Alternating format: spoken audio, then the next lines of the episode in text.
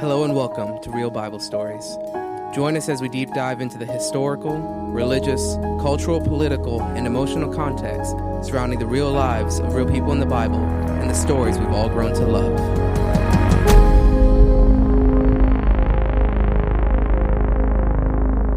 Hey guys, welcome back. This week we're taking it all the way back to Genesis. We're going to be talking about creation. Um, I'm your host, Selena, and I am here with my husband, Imran, Hello, everyone. and our teacher, Ryan Brown. Hey guys. So, Imran, can you please read the Genesis passage for us? Yes, I can. So, uh, me and my wife switched it up here because I actually really enjoyed reading uh, from Genesis. So, And, Right. to be, and to be clear, what we're talking about today is all of Genesis 1, but we feel like we want to give a structural base, right, without reading a of course. chapter. Yeah, so please, as we're just going to read the first five verses just as a starting point or a jumping off point, but if you have your Bible in front of you, we're going to be reading through the entire, we're not reading through, but going through the entirety of chapter one. Right, so Genesis, Genesis 1.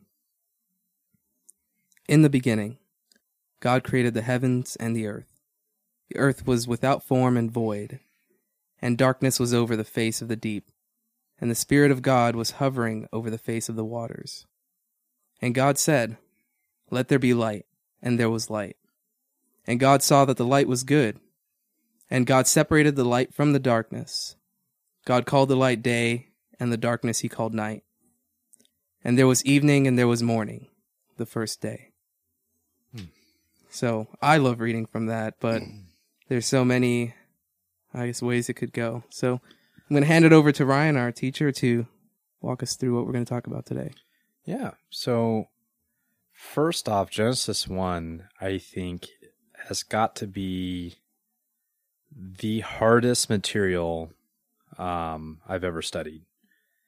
And, you know, de- depending on what your background is, depending on where you came from and what you've been told about this um, this chapter, um, it, it may surprise you a bit, but this is literally probably one of the hardest pieces of text to to really understand. Um, and there's many reasons for that. Um, it, it is inherently layered and, and deep. I mean, it there's so many different elements that that you see um, present that are carried all throughout Scripture, but it's all like in one place. Um, it really is. It's just very difficult to get a full sense and understanding of what exactly is being um, ultimately communicated. And this kind of goes back, and I, or to say there's a theme that I just want to hone in on for for this study is the idea of revelation, not the book, but the concept of God revealing things to us, and um, you know anything, anytime that God comes and and interacts with us, Mhm. exposes something to us, you know, He's revealing something to us that we otherwise would not know if left to our own capacity. Okay. So I think a good reading and, and study principle is to always be asking the question, what is God revealing in this that we otherwise would not know? Okay. So um, with that kind of as a, as a, um, it is also through that context, by the way, that most, um, well, well how He- Hebraic thought really um, understood prophecy. So in our Western minds, for example, we we understand prophecy to be, um, you know, there's a prediction and then there's a fulfillment, right? Okay. The Hebrews viewed it more in terms of there's a revelation and then an understanding. So God reveals something, and then there's a point to which it become we we understand it, we grasp it, we we come into, um, or a fuller understanding, right? So you can understand why, a little why bit. Why would you say that we have those two different approaches to prophecy? One's the Eastern way of viewing things. Um, another one's the Western. So another good another good uh, example of that, I guess, culturally, would between the two.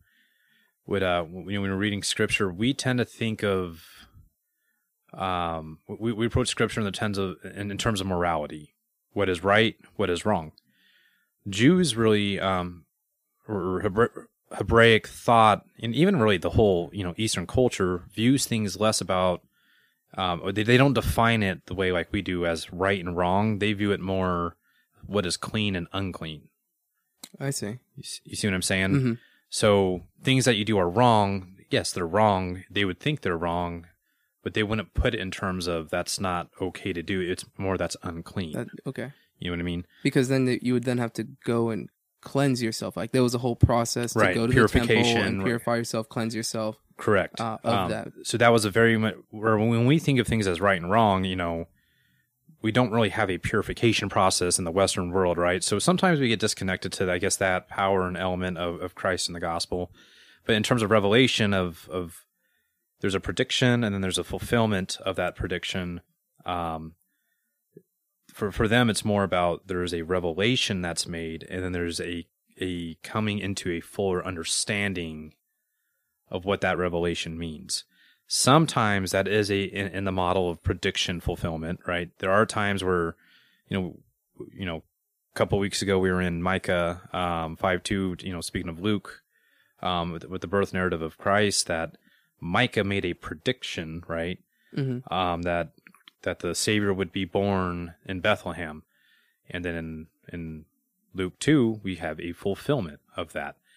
Um, but There's they viewed it more though that what God revealed to Micah, He revealed that the Messiah would come through Bethlehem, and then there's a realization of it in Luke chapter two, right? And we kind of talked about that that they they came into a fuller understanding, and Mary's kind of growing and her growing uh, understanding of that revelation, right? So, um, Would, I have a question. Sure. though. Would this be the same argument that would be carried forward um, when we talk about dreams in the Bible, where like these kings had had a dream Mhm. and then the prophet came and explained the dream to them? Would that be that same um, revelation, revelation understanding. versus understanding Right. relationship? right? That's really interesting. But but why that's important for Genesis one though, and what I was trying to emphasize at the beginning for that is that we need to ask what is God revealing to us in this? This is the very first this is the opening, the chapter of the Torah. Right? What is God revealing to um you know in in this first piece here that um that that is significant, right? Um because I think, and we're going to go through a bunch of different lenses of how we read Genesis 1, and I'm not going to be giving a whole lot of resolution to most of the answers that people are probably, or the questions that a lot of people have. But I think by the end of the, the study, though, you're going to realize that most of those questions that people have, what people like to argue about, and what they make this chapter to be about is really silly Mm-hmm. um, typically meaning like I, I see most Christians um, and even many many pastors really kind of just approach it through two lens. They approach it through the theological lens, so what theological precedents are being set here, and then I also see uh, approach through a scientific lens. hmm Um, and the theological piece, we will hit, yes, I mean, um, we see ex nihilo, out of nothing, God created um, everything. We see um, his omnipotence, his omniscience, his you know that he's all powerful, all knowing, he's everywhere. Like a lot of that is there, but um, the scientific piece, though, while there's certain scientific elements of the Bible, or there's certain things that have scientific um uh, I don't causality or effect. hmm It's not a science book, right? So when you say like the very, the question is, is the very opening of the Torah what God wants to reveal to me is how many days it took to create the earth. Not quite. You know what I mean? Um, I and get you. And I think by the end, you're going to see kind of how silly that is. Um, A lot of the Bible is written as poetry, like or songs, like uh, like the songs of Solomon, all the Psalms, all this stuff. It a lot of it has that uh, um, like poetry like language to it. So- It does, and that's actually one of the, the lenses that you need to. I think we need to read this through because, um, you know, when we, when you go through the literary report, I guess before I dive into that, let me just kind of say what the approach is going to be because, um, as I struggled and I spent hours and hours and hours just trying to figure out Genesis one, is this was one of those where everything I'd been kind of told before. I kind of was very much convinced that it wasn't that, but I didn't really have like a good like. But then what is it? You know, so I, I spent hours, you know, kind of diving into this, and I realized like through every different lens, every, every um, different contexts that I would try to study, it, it would lead me to different but equally powerful and um, amazing um, things with it of, of what's kind of getting emphasized from that lens. Um, so I'm just going to share those. Like I, I don't, I do not intend to kind of do like, well, this is the big systematic that ties it all together, with maybe one exception. But um, I, I think you'll get a gain a fuller appreciation of what's going on, and really just arguing about the age of the Earth, um, and, and taking the scientific approach to to it is just really really silly. Um, but talking about Revelation, though, okay. well, first let's talk the literary because you brought up poetry. So let's let's talk about its literary setup first. Um, it's really hard because you read it and it's obviously telling a story, right? There's a narrative. There, there's a narrative that is going on that, um, you know, a, a story is being told. However, there is a lot of very interesting poetic elements that are included in it. Um, to give you kind of a few examples, like um, if you were to read Genesis 1 2, um, you see a, a, very obvious use case of Hebrew poetry called parallelism. Um, you see days one through three kind of got this parallelism where um, God is separating things, and then 4 mm-hmm. through six he's filling things.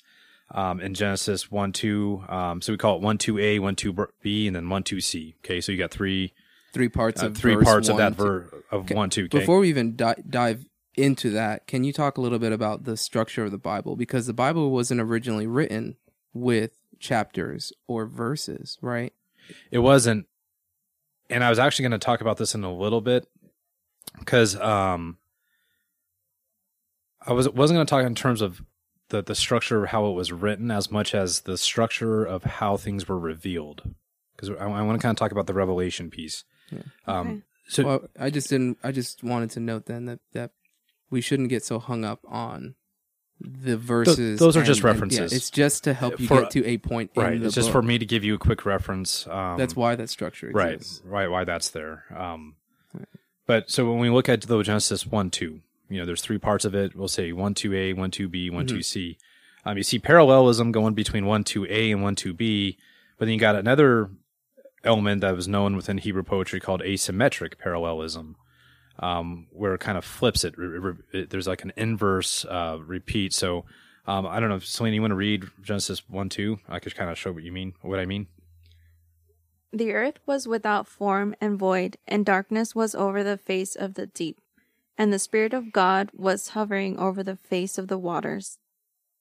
So nice. you, you see uh, formless and void, darkness and the deep, right? That that's parallelism, and then you get to see there and what it, he does is that he says the exact same thing a different way, right? So you don't get any additional information other than the fact that the Spirit of God was was within that, right? so so that's a that's a form of asymmetric parallelism. But you also see um, repetition of words and structure. You see the reverse ordering of phrases. So Genesis 1 1 is restated in reverse order in Genesis 2 4. Um, so in the beginning, God created the heavens, and then in the day that the heavens were made, God created. Right. That that is a um, poetic um, use of, of, language that is very common within Hebrew poetry. Okay. Um, you know, we may not see it right away. Um, you also see the use of sevens and derivatives of sevens. Like you, you, God is mentioned 35 times in the text. You have heaven and earth mentioned 21 times. You have um, it was so, and God saw that it was good, mentioned seven times. Um, there, there are seven words in Genesis 1, uh, 1 1. Seven verses later, there's seven words in Genesis 1 14.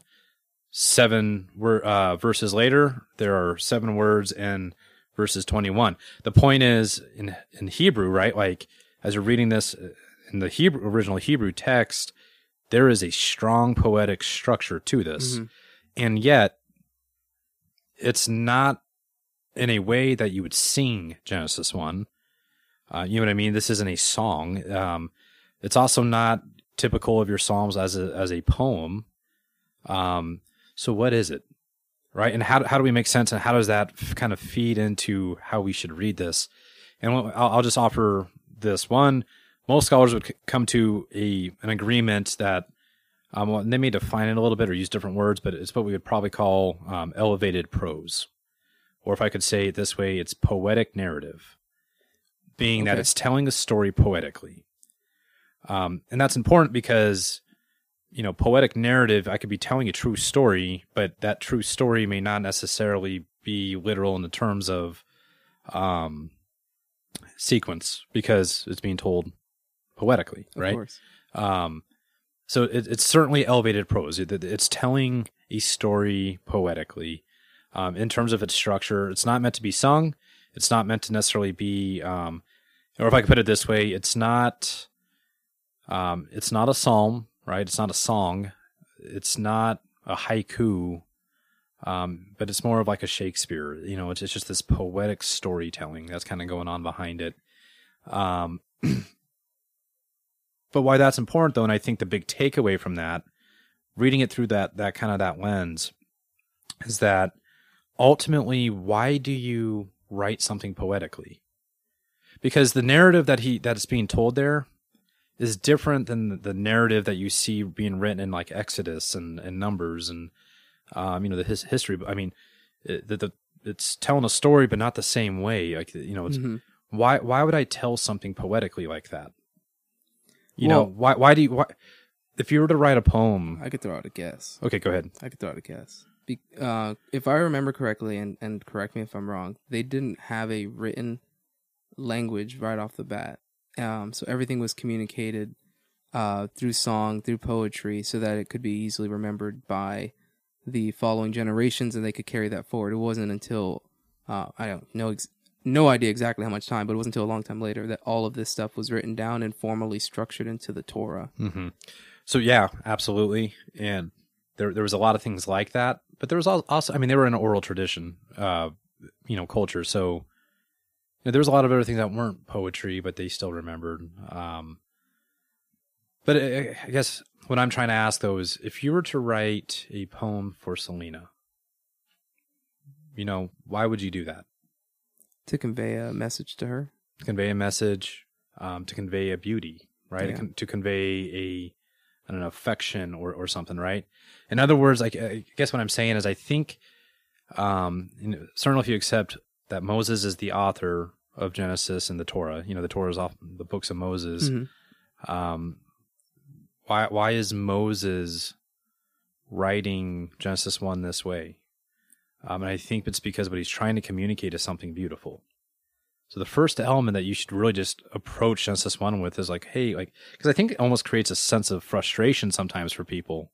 Like you read it and you're like, okay, but it says there was this day and this day, and then what about this? I mean, you know, how are how are the the the plants surviving if the sun wasn't made until day four and the plants are made on day three and photosynthesis and we get wrapped up in the scientific lens that we first needed to step back and go through it through the literary structure lens and understand this is elevated prose it's poetry and, and that it uses poetic language because it's beautiful but what moses is trying to communicate to us is beauty and if you are reading genesis 1 and not getting that beauty that that feeling of this is just beautiful then you're already approaching it probably from a, a false probably pretense. starting with that bias, like we talked about, um, I guess several weeks ago now. Um, that if you start with a bias and then go into the knowledge with a bias, then you're going to get a different understanding than starting with the information and trying to develop an understanding and an interpretation based off the knowledge first. Right. So that's that's the that is the hermeneutical fallacy of eisegesis. So these are some, going to be some million dollar words here, but That was that was a yeah that was Yeah. a ten. What was it? One dollar word for a ten cent conversation. so you got exegesis, which is that you read um, scripture in its context and you draw out from it. Eisegesis is that you start with the context that you read into it, and, and you don't want to do eisegesis. That that's that's starting with a position of view, a a belief, um, and that you essentially attack that on to the narrative um, so you're you're not really reading it objectively. Um, you're you're reading it through a bias and kind of leading it to where you want it to go. Where we should be studying it through exegesis, um, exeg- you know, draw out of the text what it's actually telling us. hmm Um, so So, but but that's but the that's the first point. Just know that you need to, when you read Genesis one, what's being communicated here, in terms of its literary sense, is that it's beautiful. Now, it, it may have you know that that that piece you know may have impacts on um the way you viewed it before. But again, by the end of it, I think we'll realize that the way most people view the the purpose of Genesis one and what they argue about and um, you know apologetics and and all that is really silly um, in its context. So first, just know though that it shouldn't be a source of frustration for you. It shouldn't be a source of contention. It should not be something that you are um, you know arguing um, tooth and nail with your atheist friend about. Mhm. Um, this is something beautiful. It's it's it should be res- given and shared beautifully. Okay, uh, but the second one is this. I want to kind of just read this through a historical lens, and that's why I want to kind of talk about that point you brought up earlier about you know the, the point in which the, the Bible was um, or how it was written. I, I want to kind of just twist that a bit and say let's talk about though how things were revealed because because scripture like Genesis starts off in the beginning and goes chronological through the Torah in terms of you know how chronologically how things Yeah. happen. Um, and most of the Bible's that way. You know, you start getting into these these kinks though, like when you go, you know, it goes through the Torah um, chronologically. You get into the his, historical books, um, but then you hit the you know the songs and the and wisdom books. You know, proverbs. Those are like an amalgamation of so many things That- over so many years. Right, that was occurring through all that previous historical Yeah. time. Then you get to the prophets, the minor major prophets. Those are all clustered together, but those are all actually acting at certain po- points in time during those other. You know what I'm saying? hmm Um, so so it gets a little clunky, but overall, generally, it's written chronologically. At least, let's just talk about the Torah for now. In the context of Moses, And the Torah includes which books? um, that is Genesis, Exodus, Deuteronomy, Numbers, and uh, Leviticus. So, so those are that's the Why Torah. did you say them out of order? I don't know why I said them out of order. I don't know. I, I need another cup of coffee. um, but the point is, is that it's written chronologically, but that's not the chronology of how things were revealed to Moses and or to his original audience. Okay. I, I think this is a very important point for us to understand what's going on here in Genesis one. So, um, think about Moses' original audience for a second. Who were they? Where were they? What were some of their biases? Right? Um, they had been in Egypt for over 400 years since Joseph, um, going in, you know, over 400 years. Um, that's longer than our country's been a country. It's t- almost, Almost twice, as long. twice long as much, yeah. twi- almost twice as long as our country's been a country. They were in Egypt. Egypt was a polytheistic society, just like the rest of Mesopotamia was. They were all polytheistic, multiple gods. Um, the Hebrews understood that there was a promise made to them through um, the covenant with Abraham, um, Isaac, and Jacob, and, and right. So through the patriarchs, the, the forefathers, that God had made a covenant with them and, and had made a promise to them, but that was it. That's really all they knew. Okay, Mm. there is a God out there.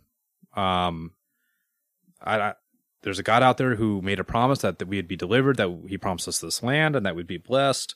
Great, that that But we- happened. We've just been out here four or 500 years ago. Right? And just a God who made a promise to us. I'm in a Mhm. poly polytheistic society. Do you think that maybe most of those Hebrews had probably adopted much of that polytheistic thinking and belief?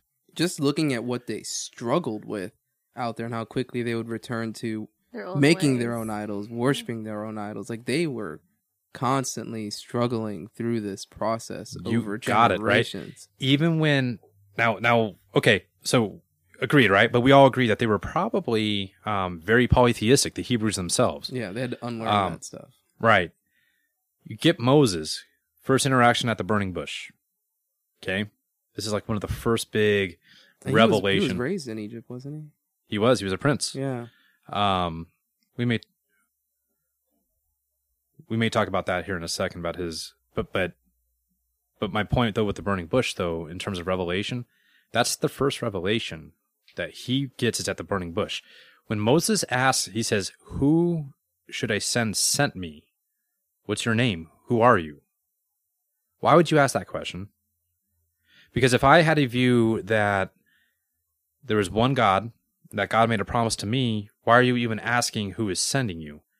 The reason he's asking that is because where he came out of and where everybody else came out of, they were all probably polytheistic people. Okay? And God says, I am that I am. He was also going to be going to a polytheistic king and trying to explain to him why he needs to let um, all of his slaves go, which were the uh, the Jews. Right, that's, that's not only just where he was going, but it's what he was coming out of, and he probably held a little bit of that himself. Um, now, I, I, I do think, though, you know, Jethro, his, his uh, father-in-law, um, you know, who he belonged to, I, I, I think they were monotheistic. I think they kind of kept a. So he may have already been getting introduced or open, or even maybe converted at that point. But the question, though, which God are you, is kind of a way of asking that. Which who should I tell them which God sent me? Of course. He says, I'm not, I am that I am. And, um, and, and that's, that's going to be a whole nother, I think, podcast at some point. But my point is, is that even at that revelation is that, um, you know, he's asking which God, you know, do I say is, is sending, what, what's your name? You know, who are you? Um, that's important because when you get to understanding that, you know, you get the whole Exodus narrative, and then like you guys already brought up all that time in the desert what are they bringing? They're they're idols they're um, making golden calves right? That they're falling right back into polytheism over the time. Oh, yeah. the, the point is is that to moses his greatest um, pastoral challenge was to let is to disciple in a nation of like over a million people. Not really a nation though like a people of over a million trying to yeah. go into right? Shared people trying to find a nation who are like, hungry, who are tired, who don't have water, who you know what I mean. He's doing. There's a lot going on, and he's trying to keep them and teach them that um, there's only one God. Okay, the biggest message for Moses was monotheism. That was the big, big message. Um, I think that's important because we don't live in a polytheistic society. At um, least mo- not here in America. Not not in America. Well, even in, I would say where we are in the world. I mean, if you look at the I guess yeah, the top, top two, Yeah. top three, yeah, religions in the world are all monotheistic, right? Um, They're also all Abrahamic religions. That's a whole other discussion. it is. I mean, you still got Hindus who who believe in millions of gods. They're polytheistic. You got Buddhism. They don't really believe in. God.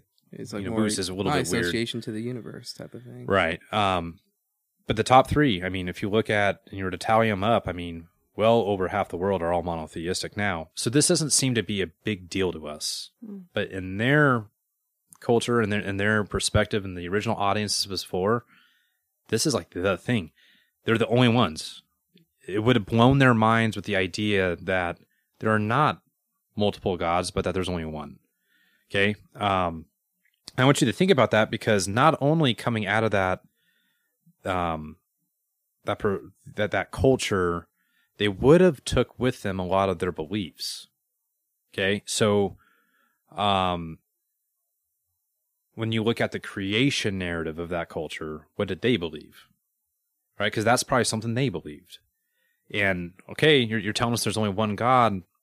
Well who, who created the world? Or how did he create the world then? You know what i'm saying? There, there's this whole um piece with that. So this is what's interesting and i think uh, something that many don't ha- have kind of missed but um i want to show you the incredible parallels between genesis 1 and the egyptian mythology uh, or cre- uh, creation mythology story okay Okay.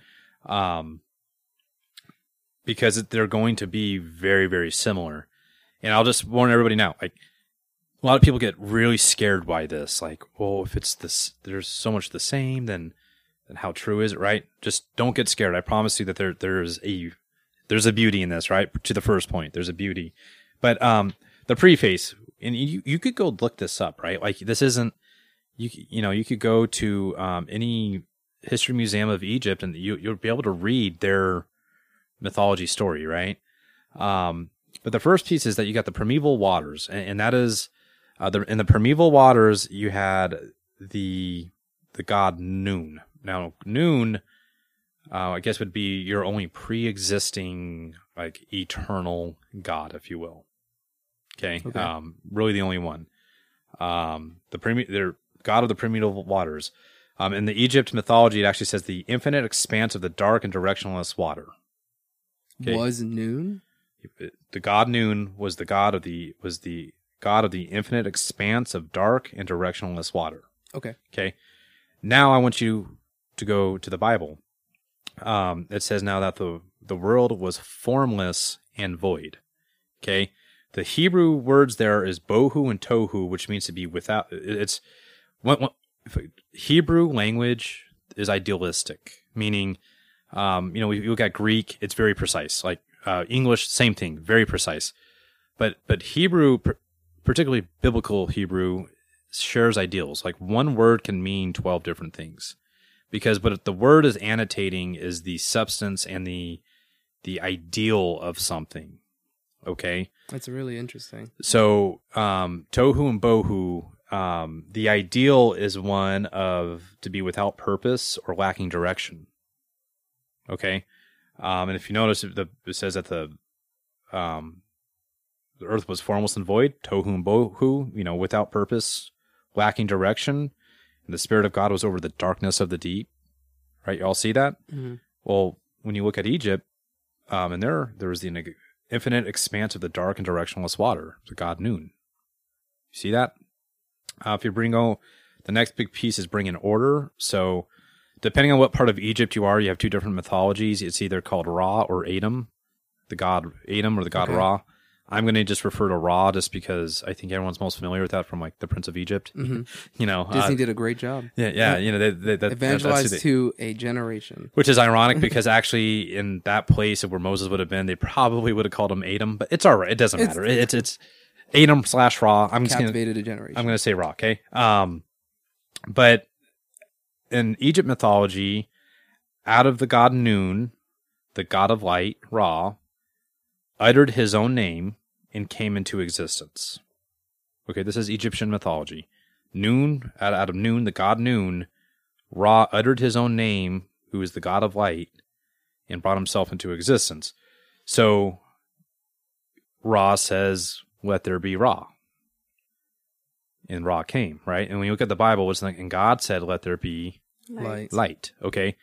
Um, I mean, I think I'm making the point already. I mean, I could keep going through this because the parallels are just. Uh, I'll, I'll- do a little bit more. Okay.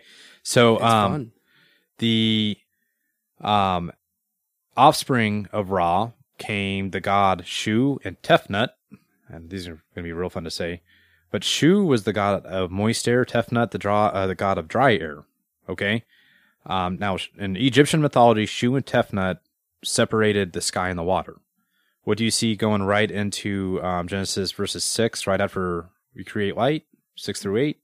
God separated sky and water. God separated the sky and water, right? The next piece, um, you got offspring from Shu and Tefnut. You get the god Geb, who is the god of dry land, and the god Nut, who is the um, sky god. Okay. Um, and what they do is um, Nun receded.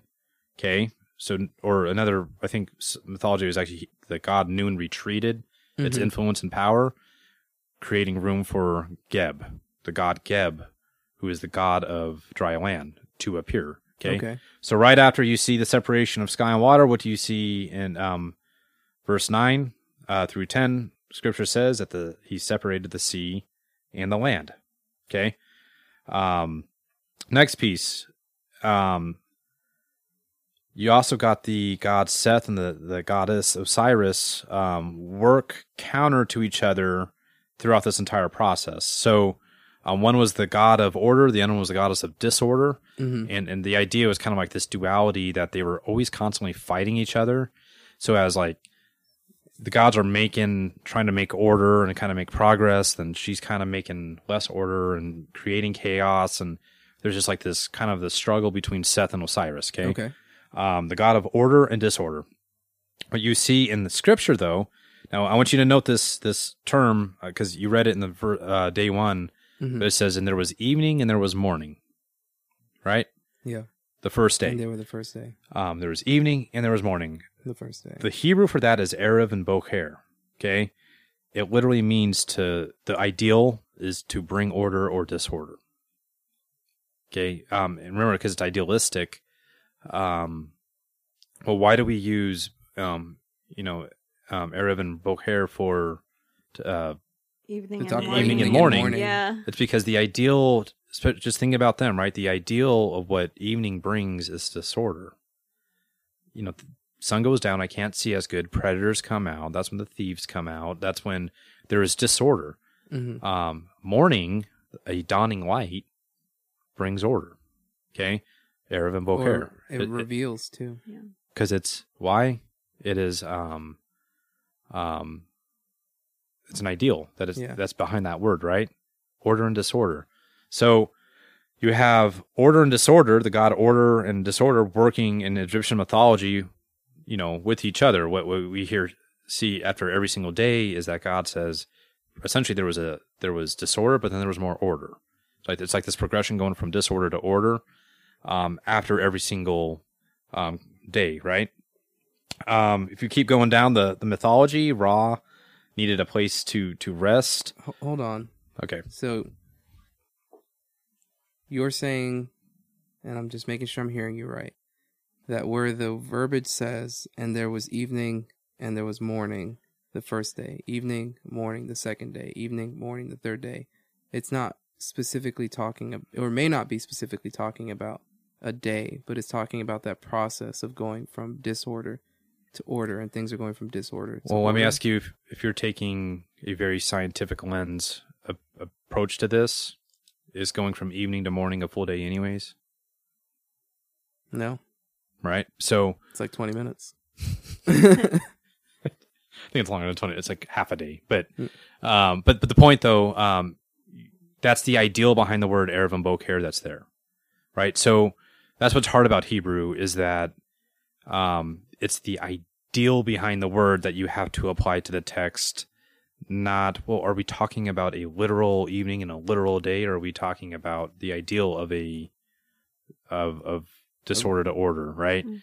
That's the ideal. The ideal is what he's saying is um, God said, "Let there be light." Um, separated the light from the darkness, and then separated the sea from the and that- land. I brought it from from disorder to order. Yeah. first day, right? Um, that's the ideal behind those words. So Yeah, that's really You know, you- you could take- process there. it is, and it's just the way Hebrew, you know, is structured. It's the way they think and approach to to not just language, but um, you know, Hebrew words are very substantive. You know, they speak to character, and you know, even the Hebrew alphabet, the letters themselves are words. So, you know, a a word in itself is also a, a sentence in itself, and that all carries meaning that ties back to things. Um, so when you do word studies of Hebrew, it's gosh. very complex and very fun. Reveals a lot, um, but it's yeah, it gets kind of in there, right? So they probably don't really struggle with what I'd say reading it in English.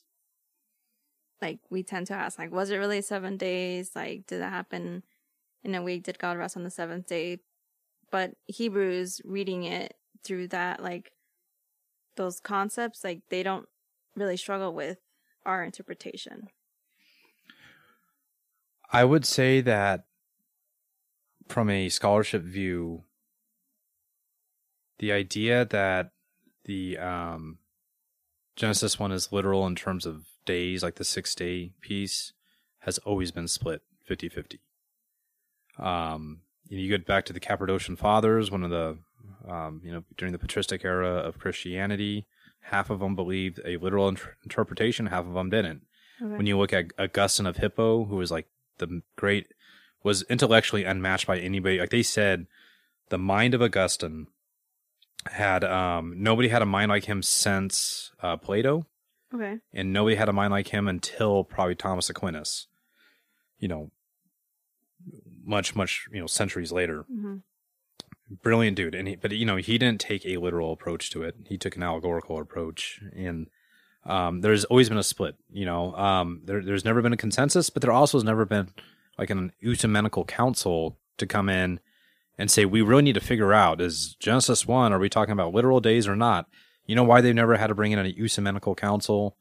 Um, because it doesn't matter. Ultimately, to the point of the gospel. hmm You know what I'm saying? Um, we make it more important than it is. And like I'm kind of going through the historical lens right now. There's a lot of other lenses to go through, but as we go through those lenses, you're gonna realize like that whole debate is just silly. It's like why are we even talking about it? Like that's not. There's so much beauty and, and depth here to this of what's being revealed to us that that piece I think gets very much overshadowed to where you you wouldn't even be your mind or your focus, right? Um, but but to the point though, you know, and I think I made the point, right? Like it keeps going, giving life. Um, Ra needs a place to, to rest and um, produces plants and animals and creatures on Geb, who is the god of dry land, right? Uh, you got Ra, who creates man from the dust, right? Um, and then you start seeing those same elements played back, right? But here's the big piece, and this is what all scholars would say. They, and I and I mean like non-Christian, like these are like history, like uh, you know, like Historians would say. historians um, that aren't necessarily believers. Maybe they are, but not necessarily believers. But um, the thing they would say about the mythology between um, Egypt, Babylon, all the uh, the ancient Mesopotamian mythologies, the Sumerians, you Mhm. know, uh, uh, no, I'm sorry, the Sumerians, the uh, Phoenicians, um, and how it relates to you know the Hebrew Bible. They'd be like, well, yeah, it's all the same elements. It's telling the exact same story. They said the what makes the Hebrew Bible unique, though, and this is the point. Okay, I want you. This is the point. Is is that what why it follows the exact same storyline, the same narrative, the same elements, almost the exact same language in a sense of Egyptian mythology. The biggest thing that's missing is that it's just one God present speaking over the functions of what the other gods otherwise would have been called. So it's not that out of nun, Ra uttered his own name and spoke himself into existence as the God of light. Instead, it's Yahweh saying, Let there be light. Okay, we're gonna go ahead and pause here. I know, I know it's engaging. I know it's uh, been a wild, wild ride, but we're gonna continue next week with part two of our discussion into Genesis one. I thank you so much for tuning in. I thank you so much for listening in, and I hope, I hope that you'll join us again next week for part two of our discussion. Thank you, and have a wonderful day. Thank you for tuning in to Real Bible Stories. Be sure to like, share, and subscribe to be notified each week when we upload new episodes. Real Bible Stories is produced in part by Palms Church in 29 Palms, California. If you would like more information or want to check out archived sermons and Bible studies, please check out the church website at palmsbaptistchurch.com or check them out on Facebook, Instagram, or YouTube. Real Bible Stories can be found wherever podcasts are found. Thank you again, and we will see you next week.